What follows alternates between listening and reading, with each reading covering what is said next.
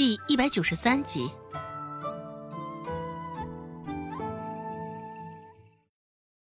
原本还愁着这焦古兰的生意，却没想到生意会这般紧俏。挂在腰间的钱袋子沉甸甸的，今天这么一筐焦古兰卖下去，应该能赚得不少的钱。粗粗的算了一下。应该有三十文铜钱。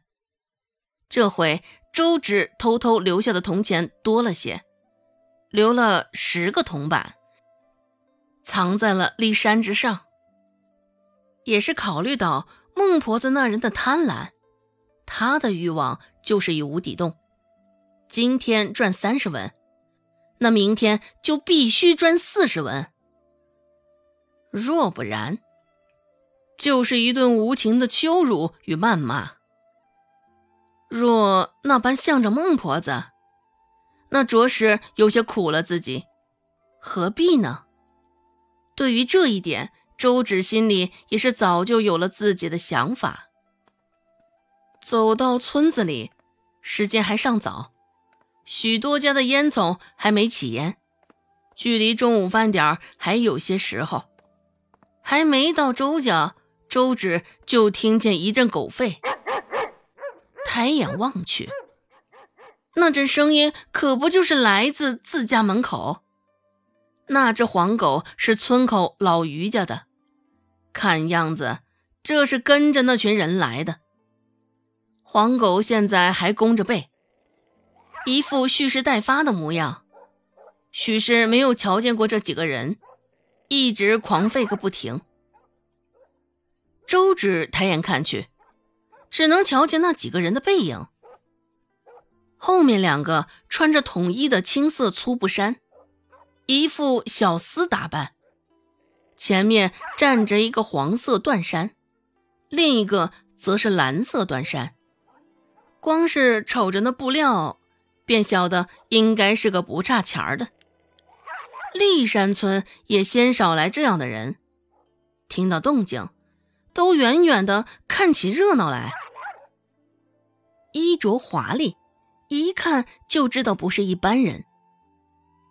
喂，周家门口的那几个人，究竟是什么来头啊？我倒还不知道，这孟婆子还会有这样有钱的亲戚，闻所未闻呢。哎，是不是他那个在私塾当先生的女婿？瞅着这年纪，都已经至少四五十了吧？我看不像。一群人作壁上观，看着周家门口的几个人议论纷纷个不停。不过，一群人眼中的羡慕是如出一辙的相似。周芷快步走上前，那群人已经进了周家的院子。这什么情况？这会儿是谁呀？这个点儿上门，是不是琢磨着蹭我们周家的一顿饭呢？孟婆子的心眼儿也就芝麻点的大小。这些天因为周有巧的到来，周家的伙食也好了不少。至少之前日不见荤，现在能够看到些许的肉星子了。孟婆子吃的开心是开心，只是又心疼那些新婚，那得花去多少钱呢？想着也就周有巧在的这段时间潇洒潇洒，只是迟迟不见他有走的意思。孟婆子心里也是有几分急，不过这事儿到底是不怎么好开口，毕竟。周有巧也是宋家的人了，这宋云飞又是他万分看重的。刚进门的那群人，听到孟婆子这般粗蛮无礼的话，也俱是眉头一拧，这可不就是以小人之心度君子之腹了？不过，那群人中也没有谁站出来反驳些什么，而是淡淡的笑了笑。也没有怎么放在心上。此时，孟婆子也已经由周有巧搀扶，一瘸一拐的走到了院子里。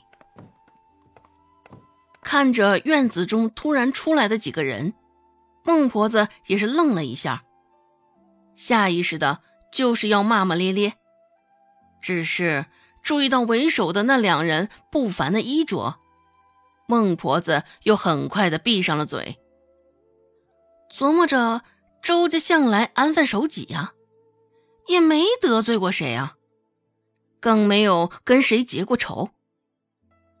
而且眼前的几个人看着也不像是来算账的，唯唯诺诺，孟婆子不敢造次，更不敢将他们得罪了。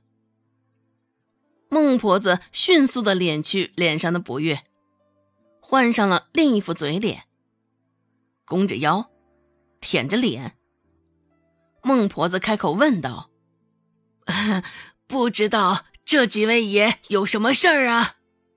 为首的一个男人问道：“你家二丫头在吗？”说话的男人头发黑些，看上去也不过四十岁左右的样子，而他身旁站着的则是头发花白了，应该是上了年纪了。孟婆子也不敢大咧咧的去打量人家，只敢偷偷的快速扫一眼。瞅着年纪大的那老头，竟是有几分眼熟。只是孟婆子很快又否定了自己的想法。周家哪会认识这么有钱的人呢？若是有，孟婆子又怎么会轻易放过呢？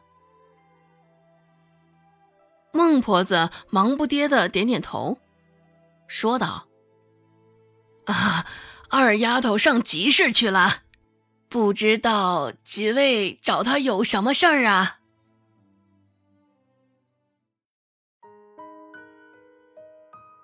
本集播讲完毕，感谢您的收听。感兴趣，别忘了加个关注，我在下集等你哦。